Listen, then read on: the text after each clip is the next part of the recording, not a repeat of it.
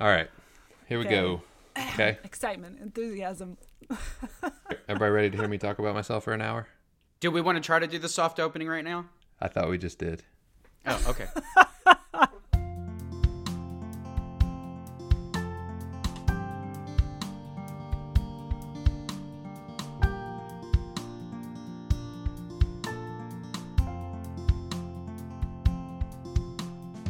All right, hey everybody, welcome to Pulling Threads. Welcome to episode two of Pulling Threads. We have an episode out Yeah. there. Hopefully, hopefully everybody got a chance to listen to Cliff's episode. Hey, Cliff. Yeah. Yeah, oh, hey. yeah, that's one Yeah. response to Hey Cliff. Yeah, I- I- I- like I thought. Yeah, I thought you were like, "Hey, Cliff," like you had a question for me. no, it was more like a Hey, Cliff, like how How's you doing? going? Nate, what is your podcast pairing today? Okay, podcast pairing today Podcast for pairing my episode. TM. Megan's idea. She gets all the credit for podcast pairings. Uh, my my podcast would pair well with a, a shot of bourbon, um, Blanton's if you have it. Uh, if you don't, Four Roses also good. You can go either end of the spectrum there. Any kind of IPA, just not a not a hazy. Those are those are Mm. done. We're, we're over hazies. uh, and then a baked potato, like loaded up with whatever you normally put on a baked potato. Megan, what do you put on baked potatoes? Oh, good question. It just brings me back to high school days when I'd go through the baked potato line and put Oh, yeah. weird crap on my baked potato. I used to put like it was like what did they have? I put bacon bits, cheese, sunflower seeds, and ranch dressing. That's a high school. I school mean, that, student. those all sound good. It tasted good at the time. Yeah, that's interesting. Cliff, Cliff, your baked potato. I, I heard somebody say one time that it's better for you if you put lots of butter because it, it helps the starch go through your system quicker. And and I ran with it. so no, I, I I like everything: sour cream, chives, bacon bits, butter, and and more butter, Good barbecue sauce. Uh, uh, what do you call it? The the the pork, the shredded Pulled, pork. pulled pork, yeah. Thank you. Yeah. uh, pulled pork, and uh, yeah, yeah, I like a good baked potato. Nice. All right. Yeah. Good. Yeah. So, a uh, couple of uh, loose threads to tie up here. Did you guys Did you guys hear what I, I did, did. there with loose threads? Because we're Cliff. The joke is that we're pulling threads. The podcast. Ah, And boom, boom, I boom, said- boom, boom, ch- bum. Was that a drum?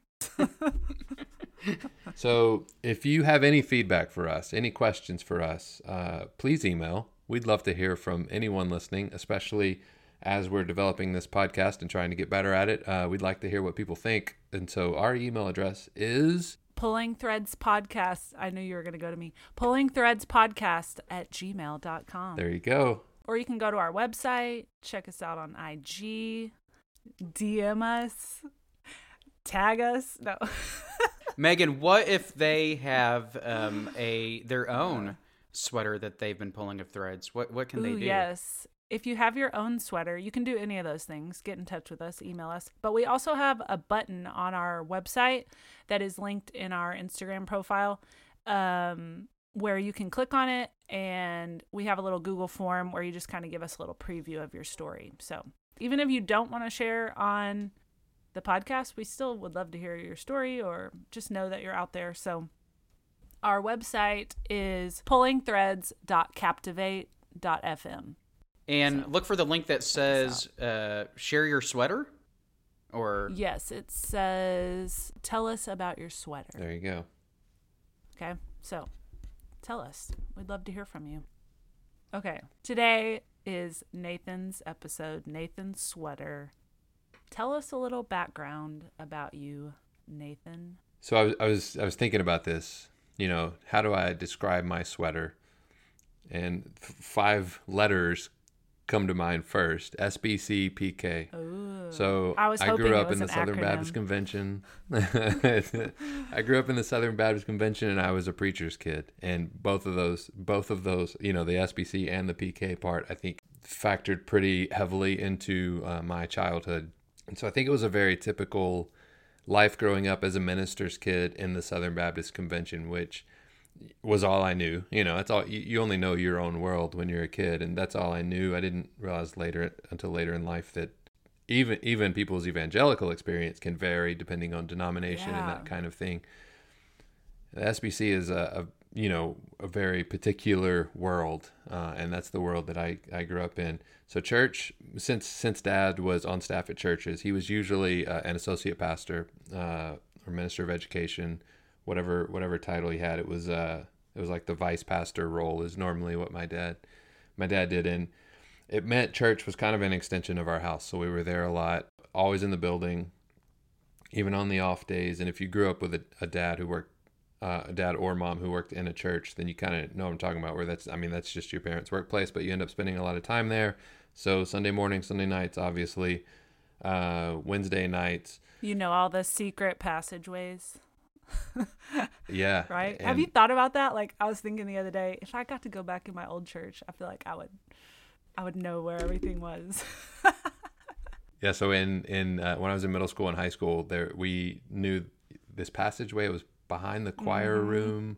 Uh, through this utility closet, like past the boiler, and then there was this old rickety wooden ladder you could take, Ooh. and you could go onto the roof, yep, of the church, and it was we would go hang out up there. Yeah, it was cool, and I I wonder if that's you know still can you still find that? I was going to ask uh, if you've visited your childhood church um, anytime recently. So we had several. We had several oh. um, since yeah. you know Dad moved around quite a bit. I think my dad's uh, funeral was the last time I was in one of the churches that I grew up in, and that was in uh, in Mississippi. So yeah, that was the last time. So because my dad was a minister and we were there so much, I was pretty much involved in all of the SBC stuff like uh, that a kid can be involved in, like the competitive Bible drill team. I was an RA. Uh, Megan, were you a GA? Yes. Were you a girl in action? Uh, Girls in so action, I, I, girls. Don't make me sing the song. no, you just did. Uh, we, um, yeah, we were the royal ambassadors. The the boy, which is like it's basically Baptist Boy Scouts, yeah. right? Yeah. Uh, there were badges we could earn, and we did Pinewood derbies and all of that. Uh, you know, by, by high school, I was super involved in the youth group and went on went to all the camps in the summer, the Fuge camps, Centrifuge, Mission Fuge, uh, all of those, and then. Did you have a cool um, like youth group name? Like, not your. Like, was our youth yeah, group named like, something? Can you remember what your youth group was called, or like when you met on Wednesday nights? Did it have a name? Oh man, I'm sure it did. I don't remember. what was yours? It out. I think ours switched a few times. I remember at one point it was called the Lighthouse. Mm, that's okay. a common one. I think. They had focus groups for those names. Yeah. uh, yeah. That okay. That reminds me of this story.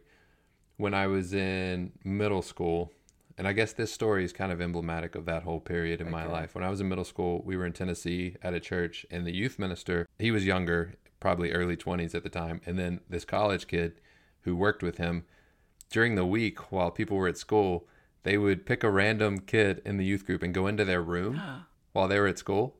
The parents would uh-huh. let them into the house and they would videotape it and they would go through the room and they would go through drawers and everything. And that then sounds uh, really familiar. it's super invasive. Yeah, I don't think they would get away with it now. Uh.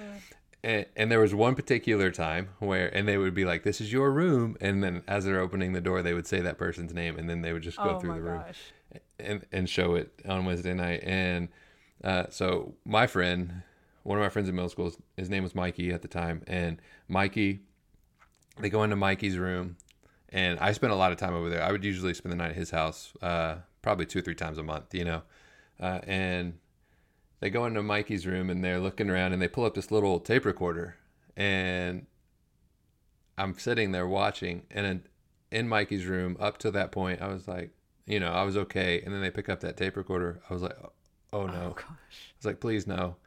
And they hit play, and it was me uh, doing Ice Ice Baby a cappella the entire song, and they let it play. And it was could they tell mortifying. Could people tell it was your voice? One hundred percent, yes. Oh, it was awful. Well, yeah. good lord, as funny as that story is, that is yeah. horrible. Were you traumatized? Goodness. Yeah, that uh, yeah. That's a lot. I remember. I remember them doing that three or four times. After that, for a long time.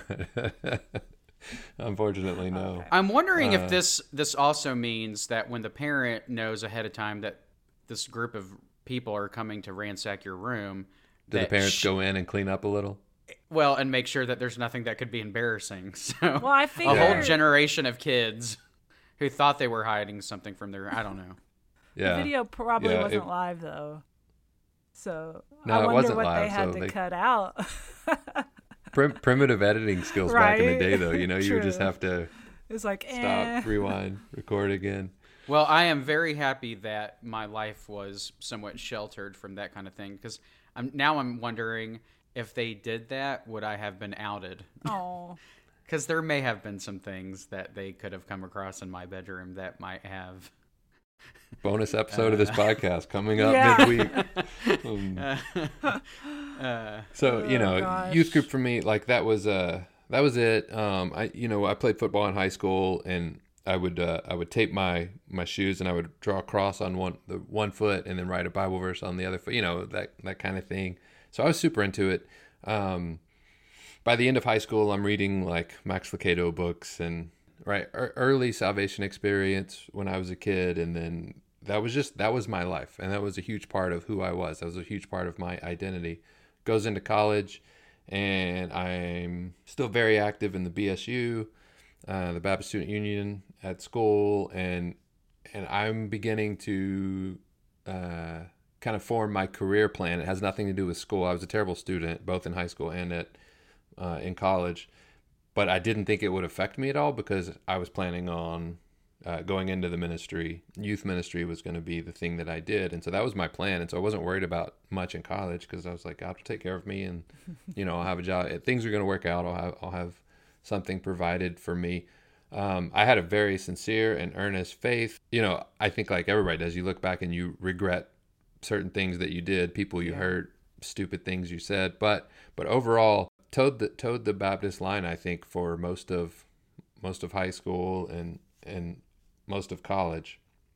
I guess I have a question. Okay. Um, you know, you said your faith was like your identity and your faith were pretty much one and the same as kid growing up. And you and maybe you don't want to answer this for them, I don't know. But like did you feel like your siblings were in the same place as you? I did, and I always assumed my friends were as well. Yeah. Like it was just kind of the norm, and I just thought we're all, you know, everybody Yeah. here in this youth group is taking, it is feeling, you know, like this is a, as much a part of who they are as, as, and I think growing up as a minister's kid, you get a, a skewed view because what's normal to you is, you know, church is your life. I mean, church was actually our paycheck, you know, and so Yeah. it, like it really was our life, and I think you don't realize until later that oh, there are some people that they just come to this place and it's kind of compartmentalized, right? But for us, it there were no there those lines were blurred between like our our normal life and our church life. It just was You Totally. know, what? Yeah. Yeah. So I would say my sweater was uh, pretty standard, typical Southern Baptist evangelical in the South uh, a sweater. Um, that's how I grew up, and yeah, And everything was going fine. everything was going fine. That's a very that's a very common occurrence um, when a dad is a preacher, and that gets handed down to at least one of the the the children, I guess, and it's almost like this natural. What was the family business, right? Uh, like Yeah. that's just yeah, yeah. You're being handed the family business, and Yeah. and that was the lens that you were that that you Yeah. had that you saw life through. Yeah, yeah, it definitely was. And you know, and in college, I would say my faith deepened and strengthened, and I was all in. You know, I was drawn to the part of Jesus that was about love, and it was about loving everyone. That's the part that I think I was. You know, the Jesus I felt like I that was taught to me was that, and I I I tried my best to be loving. I did. Cliff, you talked about this in your episode, but I, you know, I think I had uh, different parts of my theology that I felt really strongly about, would argue about. Uh, I remember in college, um, it was like the reform movement, and so Calvinism was a hot topic, and I, I quickly decided where I was on that. Uh, Where were you so on I, that? you know, I I was uh I I think I was a two point Calvinist, uh, Oh, something yeah. like that. So I I didn't I didn't believe that everything was you know, I didn't believe in predestination that all these decisions had been made for us because it to me that just kind of seemed to make things pointless. But anyway, you know, it was just one of the things that I was you know felt Yeah. really passionately about and right around then, I would say this is probably you know we talk about what what's that first thread, and I think the the very first thread for me when I, I start to examine the sweater that I'm in, it was mid to late '90s, early 2000s. Kind of the church planting movement was taking off, and people were rebelling against the institution of the church a little bit, especially younger people. Everything felt stuffy and you know uptight and traditional. Yeah. It's when you started to see like traditional services and contemporary For services sure. at churches. Uh, And like um, house church.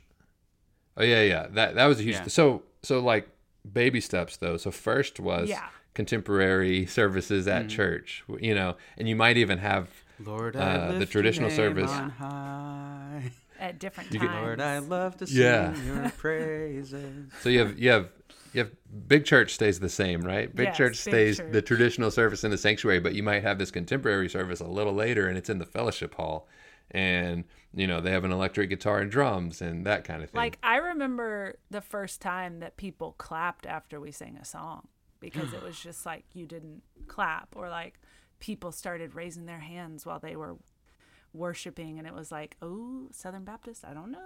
I know. Did you have a Pentecostal visitor that day? What was what was going on? No. A little, a little charismatic, Yeah. a little charisma thrown into the mix. like mix. in that time period, you know, the late 90s, early 2000s. yeah. Did you have a favorite um, late '90s uh, praise and worship song?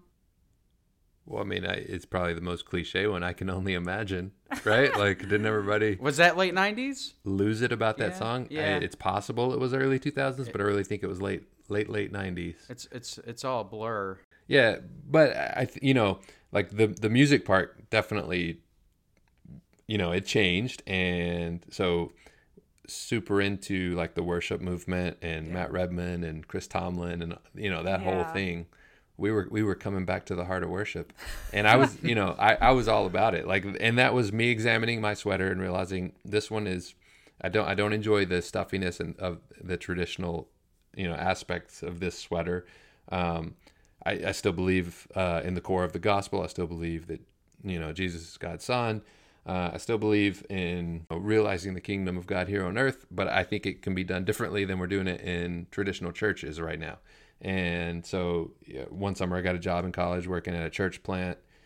Did that, uh, you know, and so that my shift kind of kind of changed, um, and that's what I was more into then. It was like moving churches out of, you know, out of what they were and like business meetings or gross and all of that, like the business Yeah. of church. We want to get away from that. We want to get back to like an Acts style church that's, you know, just people coming together where two or three are gathered in my name, that kind of thing. So that was, I, I think, I think that was the first time I really start started to examine my own faith was when that shift happened.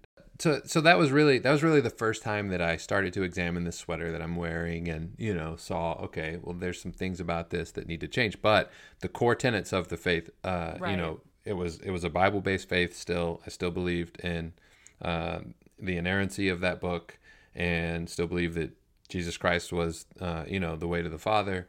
All all of those things remain the same. It was just I, I maybe changed the color of the sweater. I tie dyed it or something like that, but you know, still still basically it's composed of the same material. Right. Yeah. It was a cooler, hipper style. It was it Of was like grunge sweater because that's the 90s. Yeah. Yeah. grunge, It was grunge sweater would be a little looser around the, the shoulders, right? Like you got rid of the turtleneck. yeah. Yeah. Yeah. So then what happens? So then, uh, you know, so I'm riding that wave, the church planting wave, the worship movement wave, all of that. Are you still in college or are you like Yeah, a, so um, uh, so I'm I'm still in college at this point, and Okay. leading towards the end of college, I, I I did drag my college experience out quite for extra time. I did some I'm with did you. some bonus college time. By the end of it, uh, I'm I'm fully anticipating uh, a job in a church when I'm done with when I'm done with school.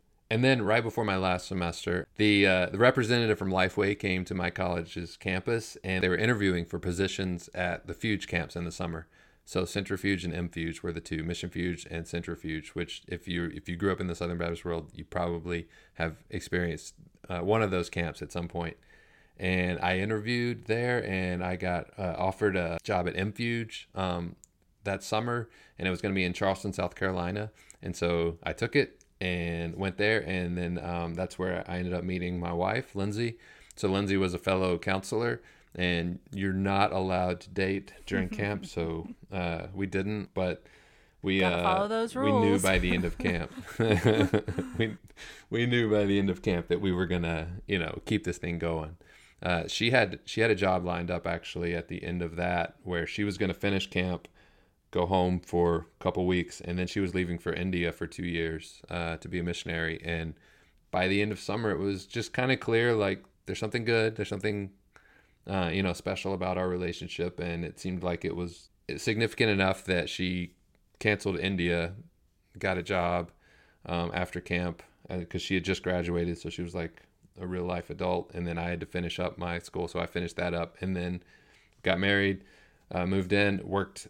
We actually, as a married couple, worked Fuge the next year as well in Colorado, and then it was like, okay, where are we going? What what's next? And the next logical step seemed to be okay. If I'm gonna have a career in the church, the next logical step is is seminary, and so that's what we did. We packed up and after the summer. Where'd you go? Uh, we I went to Southwestern Baptist Theological Seminary in Fort Worth. While we're there, uh, figure out there's a way that uh, there's a degree if you want to be a missionary. And I never really thought about it before, but Lindsay had definitely, she felt called to that. And so I was willing, I was, you know, open to the idea and thought, okay, yeah, that could be good. Um, I didn't know internationally how my sarcasm would play, so I didn't know if that would would work for me because it's kind of. Uh, You were being mindful. I was. I was like, okay, career wise, that's how I win people over. Uh, what am I going to do if I can't do that in a different language? Uh, yeah, so we, so that's the plan. So I'm getting um, a master's in, I think, missiology, Hmm. which seems like a made up word and might actually be, but you can get a degree in it. What i- and what is that? It, I, missiology is the study of missions. Oh, basically. that makes sense. Yeah. that was kind of a So, stupid yeah. question. No, it, it's not because it. I mean, it's a word that yeah, I, does seem made up. So that was the plan. And while I was in seminary, I would say this is where the first thread uh, was pulled that was more than like a just a, a shape mm-hmm. thing. Before, I think it, all the th- you know any thread I pulled or any time I examine my faith, especially like comparing grown up traditional church to like a less structured thing that was just talking about the shape of the sweater really or or the the look of the sweater this was me examining the actual fabric of the sweater and that was uh, the christian response to homosexuality because and, and i don't I- can't pinpoint the moment i started to think about this but i realized that there was a, a discrepancy in my personal feelings about this issue and what I'm being taught and what I'm being told.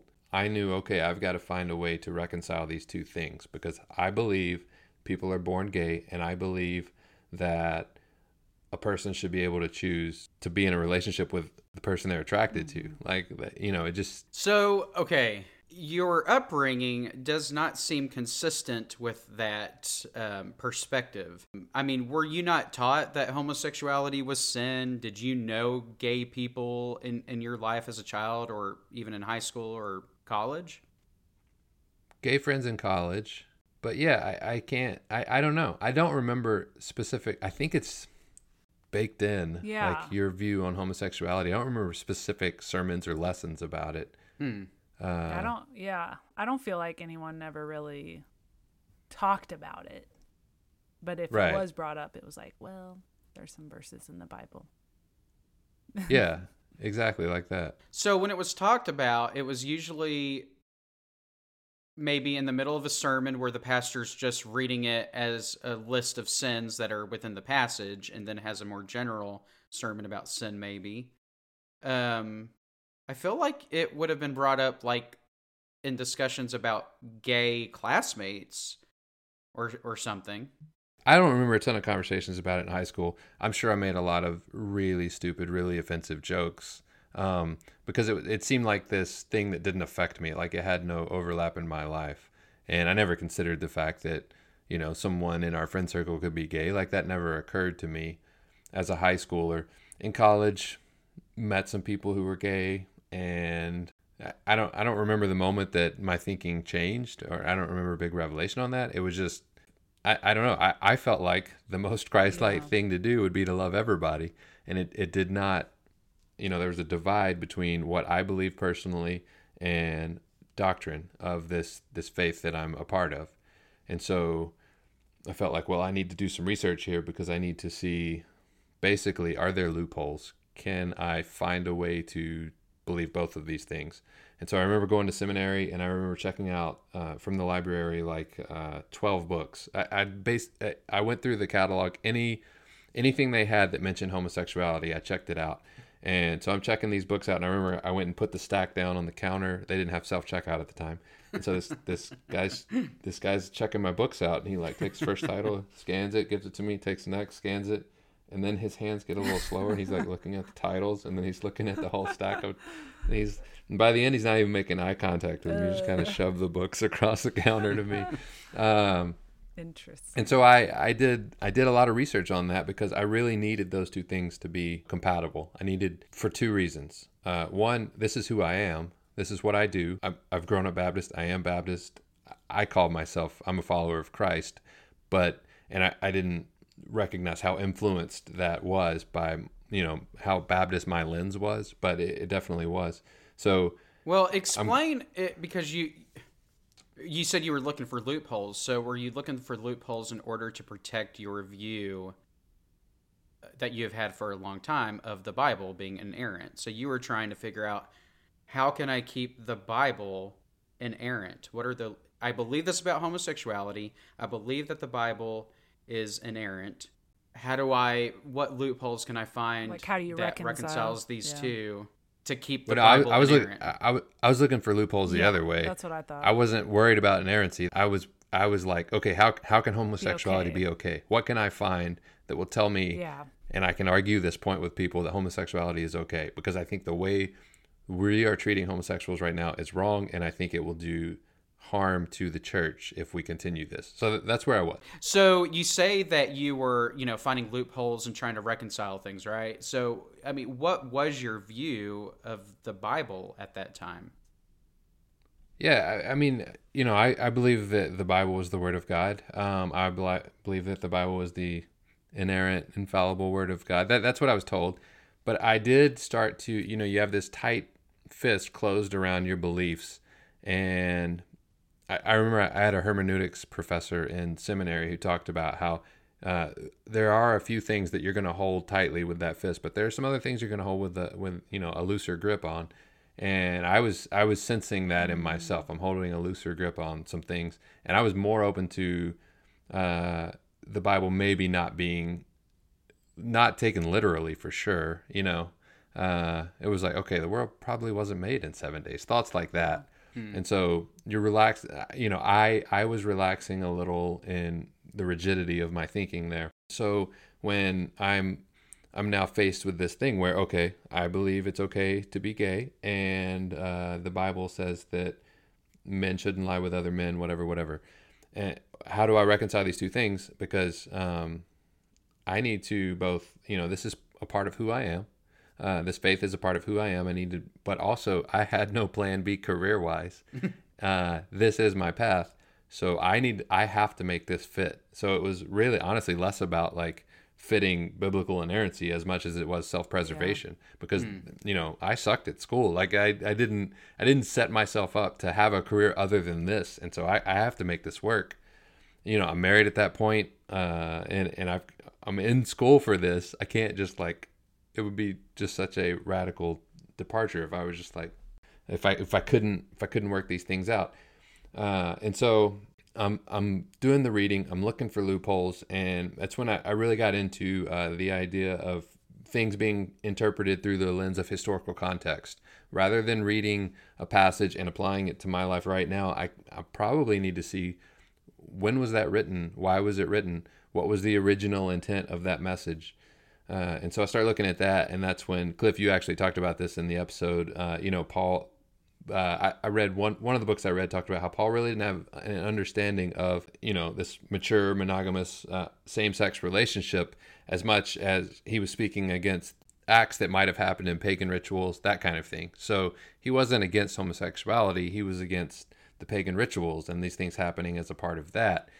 And it was it was what I could do to make sense of these two these two things in my head, these two things that I needed to to fit together that weren't fitting together. So that was like one of the things I focused on in seminary was kind of figuring that out. And, and I feel like I, I got to a place with it where I was comfortable with it. I was like, okay, well, that's what, how people are interpreting that is wrong. It's not, I don't know if I believe the Bible was wrong. I just, I thought I had to uh, tweak a little. Is there um, is there a sense then uh, during this time that you were almost becoming like a, a closeted progressive Christian? Yeah, definitely because what had happened was there was a big um, i don't know much about the history of this i'll just be i'll be honest about that but there was a split within the southern baptist convention where it was the southern baptist convention now and then the cooperative baptist fellowship the cbf and mm. the cbf crowd was more uh, open to they were holding on to things with a looser grip. Uh, they were more open to things being interpreted differently. Yeah so so i was i was definitely starting to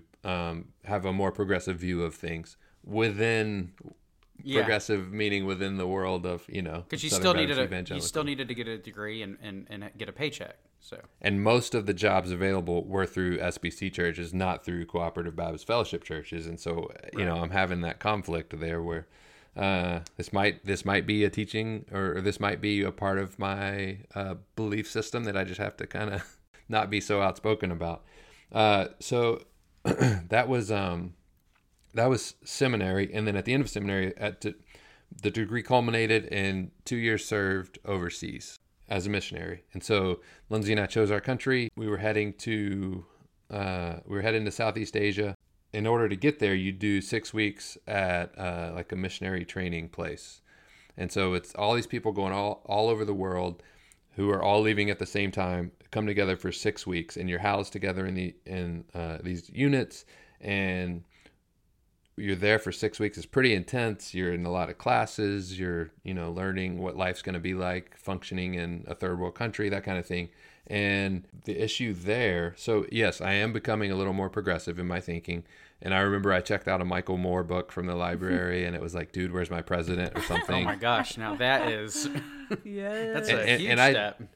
I, it was, um, but to me, it was really coming back to what's the most Christ-like way to treat people here, and I feel like maybe the church is missing it with with this issue in particular. I was going to ask, did and, you have did you have like a um, for lack of a better way to say it, a progressive Christian role model that you that was speaking to you on some level?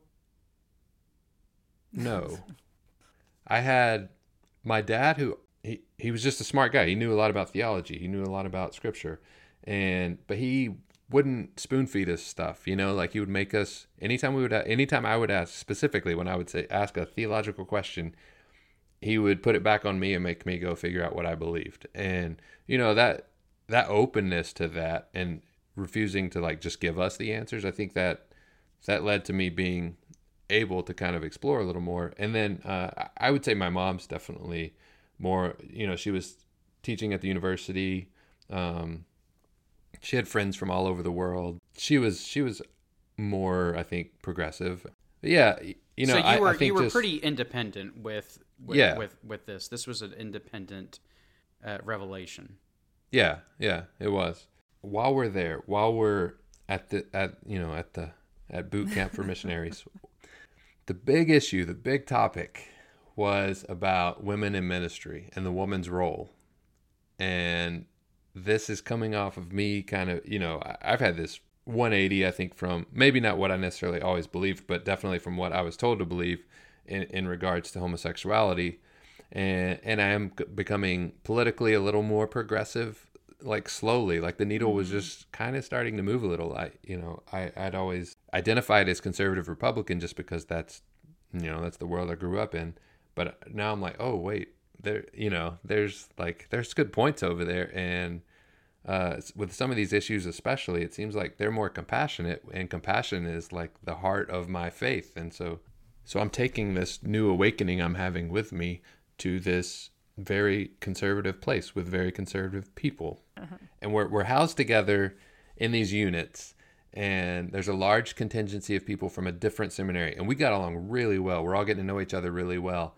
But slowly this issue of women in leadership positions and this women as uh, Partners.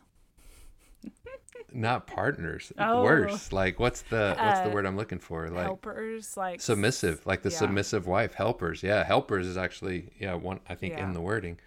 That that's a big issue, and I'm like, this seems so outdated. Like this thinking is from the 1950s. What are we doing? We're gonna turn so many people off. And and I was in some. I, I was having like a real crisis here because I don't know what to do. Uh, I know I'm gonna stay, and I know we're gonna go overseas because that's the plan. And like I said, no backup plan, no skills, you know, nothing I can walk into. Church is the family business. I, I there is no Yeah. fallback, and so I have to do this. But now, even more so, what I believe personally is in even more conflict with what I'm being told I need to believe. And I thought within the SBC there was uh, priesthood of the believer, and you had, you know, there were there was room for different opinions on things, but it really started to narrow down, and there really started to be less room. Well, and, and at this point, were you married? yeah, yeah. So Lindsay and I are there together. And was this an issue trying to align y'all's uh, beliefs, or was there was that a struggle, or were It guys was. I mean, that's a good question. But she and I were really in sync, and we, we were really in sync through the through the whole process. Uh, That's nice. That's a Because I was Yeah, going to ask that question. I, I was like, mean- maybe one day Lindsay will be a guest on the podcast because it would be interesting to hear her, you know, the other side of that for sure. yeah, yeah, it definitely would. But we we we saw things the same way through this time, and I mean, she's a strong, independent woman. You know, like she she doesn't need me for anything. She doesn't need to sub, be submissive. but of me. a similar uh, faith background as you, correct? yeah. So she yeah. definitely had her own pulling of threads at some point, Yep. which Yep, happened, I guess, to coincide with yours. Luckily, right? Like I, it would have been Yeah. so very different had it not gone down this way. And, and she and I are probably in different places now as far as the real specifics of what we believe. But for I mean, we're we're very close Mm. to you know to each other. We match we match with our beliefs. So, women in ministry thing comes up, and I'm really starting to question who am I? Like, is this really is this the right place for me? But I'm scared to do anything else because I don't know what else I would do. So we we stay there. That becomes a super hot issue. Let's get women out of leadership positions in any church around the world, and let's make sure wives know they need to be submissive to their husbands. And we go to we go to Southeast Asia, and it's it's not necessarily that it, it was being talked about. It just it was clear. Okay, they also believe this as well, and these are the people I'm working with and Lindsay and I really struggled to find our place. Uh, and I, I'm I'm increasingly, uh, you know, those things that I was holding with a tight fist. Uh, I'm increasingly loosening up that grip on a lot of things, and it gets to the point where we had jobs lined up in Rome, which would have been amazing, and so we were gonna we were gonna leave Southeast Asia, come back home for a few months, and then go take a full time position in Rome. And right about that time, we are given the if if we want to do this, everybody has to sign the Baptist Faith and Message. I actually pulled it up so I could read it to you. This was where intrigued. was the beginning of the mm-hmm. end of my faith. And so this section is what we re- like we we just couldn't do it. We couldn't sign. Mm-hmm. It says that the marriage relationship models the way God relates to his people. A husband is to love his wife as Christ loved the church. He has a God-given responsibility to provide for, to protect, and to lead his family. A wife is to submit herself graciously to the servant leadership of her husband, even as the church willingly submits to the headship of Christ. She, being in the image of God, is in her husband, as is her husband, and thus equal to him, has the God given responsibility to respect her husband and to serve as his helper in managing the household and nurturing the next generation. So, the idea that a woman's role is, you what know, and what year was this again? this was uh, early 2000s. So, Right. this would have been 05, 06, right around there. And that, the fact that I, I couldn't in good conscience sign that, sure, I would love to go live in Rome and, you know, get paid to learn Italian and, hang out with people. but yeah, yeah, exactly. Um, but I could, Lindsay and I couldn't do it. We couldn't sign. We couldn't agree to that because we knew in our hearts we did not believe that. And So now what? What? yeah, You can't sign the contract, but you don't have a backup plan. So where do we go from here? we free fall. we just jump out of the plane without a parachute. So it was this really scary moment. I remember calling one of my friends, probably bought a card at the market and put some minutes on so I could call the US. And I'm talking to him and thinking out loud. And uh, Scott and I are having that conversation. And, and, and I'm like, yeah, I think, I think this is it. I think I'm actually, we're actually going to do this. Like I'm going to walk away from this, this plan uh, of being a career minister because uh, with no backup. I thought, okay, there's some things I like. There's probably some things I could do. I originally started out getting an education degree before I ended up switching to something else. And I always, since ninth grade, since I watched Dead Poet Society, I always wanted to be an English teacher. And so I thought, okay, now's the chance to do that. Let me pursue that. And we leave early. We leave earlier than we were we were supposed to, and we come back. And I had one of the one of the people I met in Virginia had uh, told me he could introduce me to uh, his dad, who was a superintendent in Texas, and so uh, through him got an interview, uh, got a job at a school. So in 2006, cancel this missionary ministry life and begin my career as a teacher. And for the first time, uh, you know that for as long as I could remember, my paycheck was not going to be tied to my theology. So I was now free to, whoa, I, I can actually explore now. And so we, we came back and we went straight back to the church we'd been a part of before, and things just weren't the same, and it was different. Uh, and they'd had some leadership changes, and I don't know, it's, it seemed to not fit where we were. And so we we did some we did exploring for you know like two or three years of visiting churches and i would look at their about page i would try to see if they had any woman in a position higher than children's minister like uh because that would kind of inform me as to you know how how progressive their their views were which was increasingly important to me. And looked at uh you know i would i would look at what they said about scripture.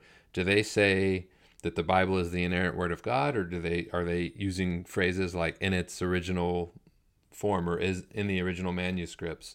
Um like is there room for uh theology that's interpreted through a lens of historical context because that's also what i'm looking for at the time and this goes on for several years of us trying to find our place and really never feeling comfortable. And the whole time I'm just looking at issue after issue. And the the threat of inerrancy is a big one because once you start pulling that, once once one thing is open to interpretation, they're all open to interpretation. And then you start looking at the formation of the canon, how the Bible was put together, and you look at, you know, ways it was translated over the years. And which is why many are afraid to even Right. look at the thread and and and touch it Well, you know and and I feel like it was kind. of, I don't know if it was directly said, but like I felt like if you, I, I always f- heard if you don't believe this, then how can that be true? Like you know when you're mm-hmm. starting to deconstruct pieces of the Bible, and so you're kind of taught that if you start pulling one thread, that like you can't believe any of it, and Yeah. that is not right. I don't think. I, I you know I find it interesting because you you talked about like a specific thing, like it wasn't until you walked away from the profession that you could see things clearer, right? That you could take more of an honest and genuine approach to your faith and, and scripture, and and I had that exact same like my when when I came out and no longer had to hide, you know, I could then take a clearer look at at, at, scripture and, and, and my faith. I, I think that's interesting. I, I think that's that's that's common, I guess.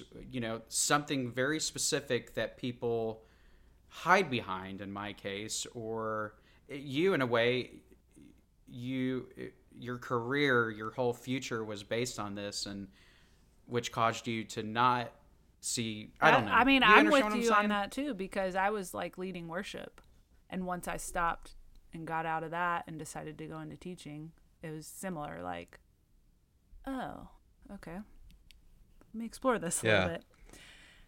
Yeah, and that's what I did. I explored, uh, and and realized that I, I was left with nothing in, in that I was hanging on to tightly. You know, I wasn't holding any. Everything was was kind of up for exploration at this point, and I couldn't find anything that I could I could hang my hat on uh, that I that I could anchor to. That's scary. That's a scary time. It's terrifying. I was just thinking, like, I think there's a misconception of people who are deconstructing or who have pulled threads that, like, we we just gave in to the earthly desires or we just uh, gave in to the easy way. But I don't think any of us wanted to to do this necessarily. You know what I mean? It was like we had to to stay true to the core of our beliefs.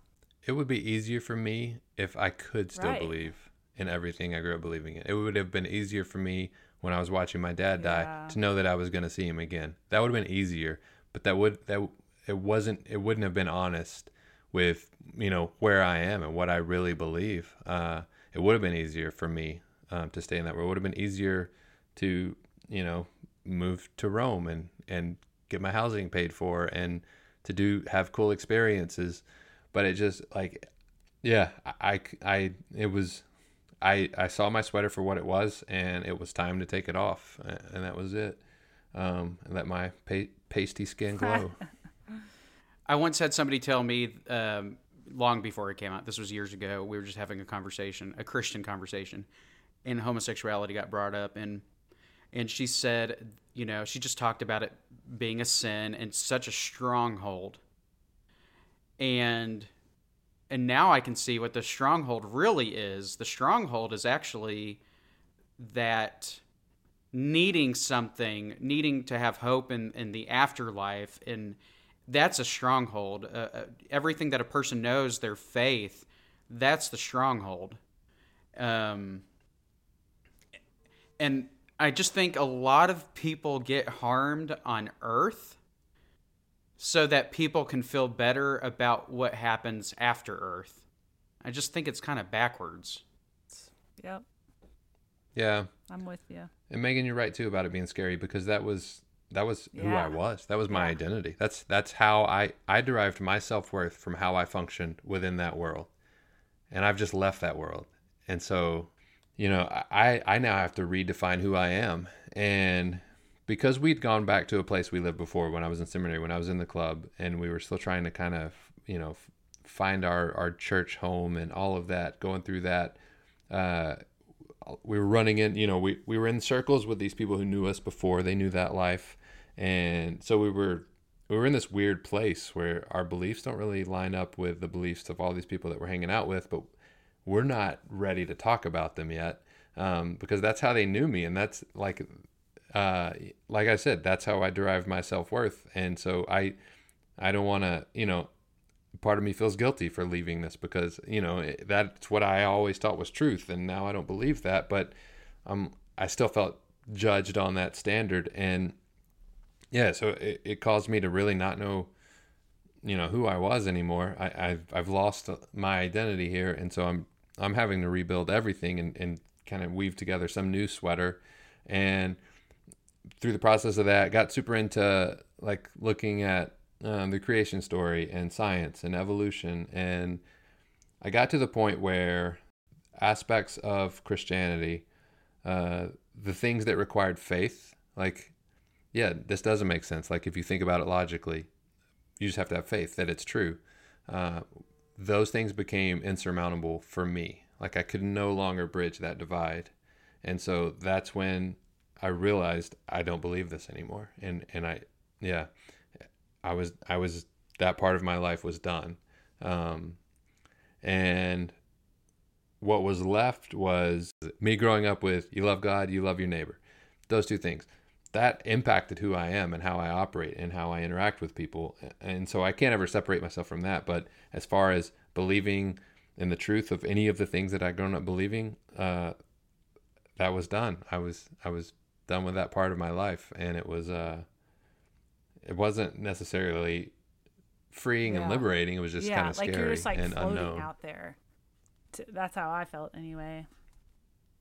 100% anchorless, right? Like cuz I'd always been anchored to that and now I don't have an anchor anymore. and that almost that i feel like with deconstructing there's like this in between time or this i bet i don't know i'm sure there's people who've written about it but like there's definitely like a bitterness stage there's like a s- scared stage but yeah the idea of i would rather not know than just cling to this idea because I felt safe and right, you know? yeah. Ugh. I'm feeling it. I'm Yeah. feeling the feels again. Yeah. yeah. I mean, yeah. Like you and I just talked about, like it, it was, it would have been easier to do that, honestly, and just keep thinking the Well, way I denial, thinking right? It's, whatever. it's stages of grief. Yeah. Essentially, is what we're talking Yeah. about. And I'm definitely myself. am still in the anger and the bitterness, for sure. And I think maybe you and I met Nathan during some bitterness time, at least for me. I don't know about you. For- yeah. for both of us, I think right? so. yeah. Yeah. So that's how our friendship started. We could be bitter you know, together. by bonding over the bonding over the bitter. Yeah. It is a tough balance because I don't want anybody to think, personally, for me, that I'm challenging people's faith, especially faith in the afterlife, um, just for the sake of challenging it. Uh, You know what I'm saying? Like, you know, I've said, I've said, if if the Bible, if your faith helps you and and brings you joy and hope now and in the afterlife, I think that's great. My issue is when it harms other people, like a tenet of your faith harms other people. And I think it gets lost because people think that I'm just challenging faith in general and just taking away people's wanting to take people uh, away people's Yeah. hope of an after afterlife and, and their joy. And and that's not a, all it, but I've I've encountered that a lot recently where people are confusing the two uh, confusing the, the two and I I'm sure some of it is due to my messaging um, but unfortunately the anger kind of gets in the way of perhaps like clearer messaging that and sarcasm And there's a lot of, I mean, I mean, there's a lot of justifiable anger in the process for people, for you know, for all of us for different reasons. Like the, we're, there's there's reasons to be angry, um, but I do think you get past that at some point and you move on to just a more accepting. This is this. I'm I'm just gonna live in a gray area. I'm I'm gonna have to get comfortable with not knowing things, and like Megan said, you feel a little lost because you were anchored to the truth, and now there is no truth to anchor to. You haven't found anything, you know, you haven't found the thing yet. It, I didn't replace one belief system with another. I replaced uh, this belief system with openness to everything, like you know, and so there there's no template now for me to Yeah. kind of you know navigate things. There's no script. so nate i mean you've alluded to uh, i don't like labels and i know you're not crazy about labels but where would you say you are now in, in your faith can you label it I no, I can't. Uh, seeker, that's a label. I'm not necessarily seeking a replacement for what I had, uh, but I'm open to. I don't know. I'm open to what's out there. There are things I know, like I can't. Be, I can't believe in things that can't be backed up scientifically. Like I've realized that about myself now. I can't. Um, it doesn't mean I don't believe there's anything metaphysical out there or anything like that. It's just uh, that's hard for me to uh, to accept. Um, so as far as labels go, right and when I was in that anger phase, I was very clear I'm an atheist. This is you know I do not believe in God anymore. I, I don't necessarily. There's some spectrum. I don't know, agnostic to atheism. I don't know. I'm I'm somewhere on that spectrum, but I'm also like I'm. I've been through enough and I've had enough changes, and my thinking has evolved so much over the, the course of my life, even in the last like few years, that I'm not going to write off anything, you know, because I'm going to be open to things. Um, but I, I'm not a Christian. I don't claim that. Uh, I don't think I believe that there's a God. I don't think I, I believe that there's uh, some grand designer for this, but I'm also uncertain, you know. And, and so basically, I've I've just decided to live in, in the uncertainty and live in the gray area and be okay with that. And I just try to be as nice a person as I can be to people. That's kind of my that's my morality now is kindness. Just as your friend, I'm telling you this that I think that's very consistent with just who you are as a person. And when I when I hear your story and when I hear the specific reasons, right? When like when you pull a thread, it, it usually pertains to people and, and loving and, and wanting to be kind to people and not oppressing them. So whether we're talking about, you know, the the church's teaching on homosexuality and and how that oppresses gay people or the church's teaching on women and how that oppresses women, that's always that always seems to be the common thing that gets you to pull the thread and I think that's very if I can use the word honorable and just and you know, so thank you for being you, Nate. Well, The world thanks. needs I- more of you. I don't. I don't think the world needs more Christians. I think the world needs more Nates. Uh, that's that's a very sweet thing to say. I, I have a hard time. I, I have a pretty negative view of myself. Uh, I beat myself. You know, I think a lot of people do it. A lot of introspective people. You beat yourself up for conversations that happened 15 years ago, and I still do that. And there there are times when I was an asshole to people, and I and I hate it, and it still eats me up. Um, yeah. Uh, but but I do. I mean, yeah. I try to be. A, I try to be a nice guy. I feel like that's the that's what I can offer the world. It does complicate like relationships from different eras. Lindsay and I, you know, I moved a lot with my family when I was a kid. Lindsay and I moved a lot. And so I have these eras and there's like when we moved to DC from then I was completely out of the Christian world at that point. So people I know there don't know that part of me. Everything that predates that move, Mm-hmm. there's relationships who knew me as that person and so it's it's awkward and i've avoided a lot of conversations with people because i don't like letting people down you know i don't i don't want people to be disappointed in in me uh Are they going to Yeah. be listening to this podcast? i don't know even when i shared this on facebook i was really specific about who i shared it with because i don't have a lot of confidence in who i am and, and so i don't want people yeah i need people to like me I, I do and so i don't want to yeah i, I don't want to disappoint those people So in a way, you're kind of in the closet still. Yeah, yeah, With it- certain yeah, groups. Yeah. yeah, with certain groups, definitely. Yeah, I, I haven't been honest with people in my life, and I think uh, this situation in particular creates some weird dynamics. Um, and I, and I know I'm not alone in that. I know there are other For people. sure. Um, if you're listening and that's you, please email so I don't feel so alone. Uh, but yeah, that's uh, that's where I am. I think I answered your where I am question. Um, I don't know, and I'm okay not knowing. I don't feel like I have to find something to believe. Um, I think I just I- I'm open to experiences. Yeah, And like you don't want to, like you said, you don't want to try to recreate a new version of what you had because that was a you know a lot of what a lot of us did was hold on to things so tight that we had to break free from that and now you don't want to hold on to your new ideas so tight or you won't be open to the next idea that you have exactly exactly. I do wonder this and i don't know if the two of you had this thought. I wonder had i grown up in a more progressive church a more pre- more progressive theology uh, would i still have had you know wh- where would i be now? Like what would be my would i be closed to the idea of god now? Would i be more open to the idea of god? Because i think people who grow up in a more inclusive church setting probably don't have the struggles that you know that you have when you grow up in in the evangelical world Well, I guess I have two things to say to that. The first being, I think that that's what happens because progressive churches tend to not hold the Bible to such a high standard. They they don't, and and so my thing is, if if your faith is in the Bible, uh, then your faith can go away because it's it's just you know.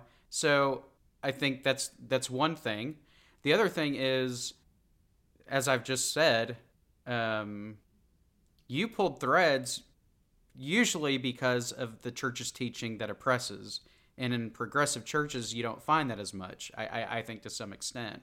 So I would argue maybe that you probably would still be in the faith had you um, grown up in the progressive church. yeah i guess that's uh that's possible and there'd never been a, a contract to sign, who knows, right? But anyway, that's uh that's pretty much me. Uh, that was good. That was good. Thinking about the early 2000, I feel like there was like a contract era in. I don't know. Maybe it was Southern Baptist Convention. Because next week, when I share my story, I also I think I talk about some contracts. So That seems Yeah. to have been a reoccurring. yeah, We've we've spoken to several people, and, and I know I have, where that contract gets brought up, and and I think you're right. There was an error. It wasn't like one year. There was like this three or four year period where the uh, SBC really um, tightened the reins on that. Right. Well, they were trying to weed out people like us, and Yeah. mission accomplished, I guess. Good on them. Very, very successful campaign. All right. Well, uh, I just want to say thanks for everybody uh, for listening. Well, hopefully, we're we're like ten listeners Yeah. at this point. pretty sure. Yeah. Um, yeah. Drop us a line if you have some feedback for us, anything you'd like us to, to hear us talk about. We may or may not talk about it, but you can sure tell us what you'd like to hear. and uh, Uh, hopefully we'll see you back next week when uh, Megan shares her her sweater story. Hmm, exciting. All right. yeah. Cue that cue that outro music. Love you guys. Thanks for thanks for letting me talk so much. Love you, Nate. Love you, Megan. Love you, Oh, I Cliff. got in. Yay. Love you guys. All right, see you next time.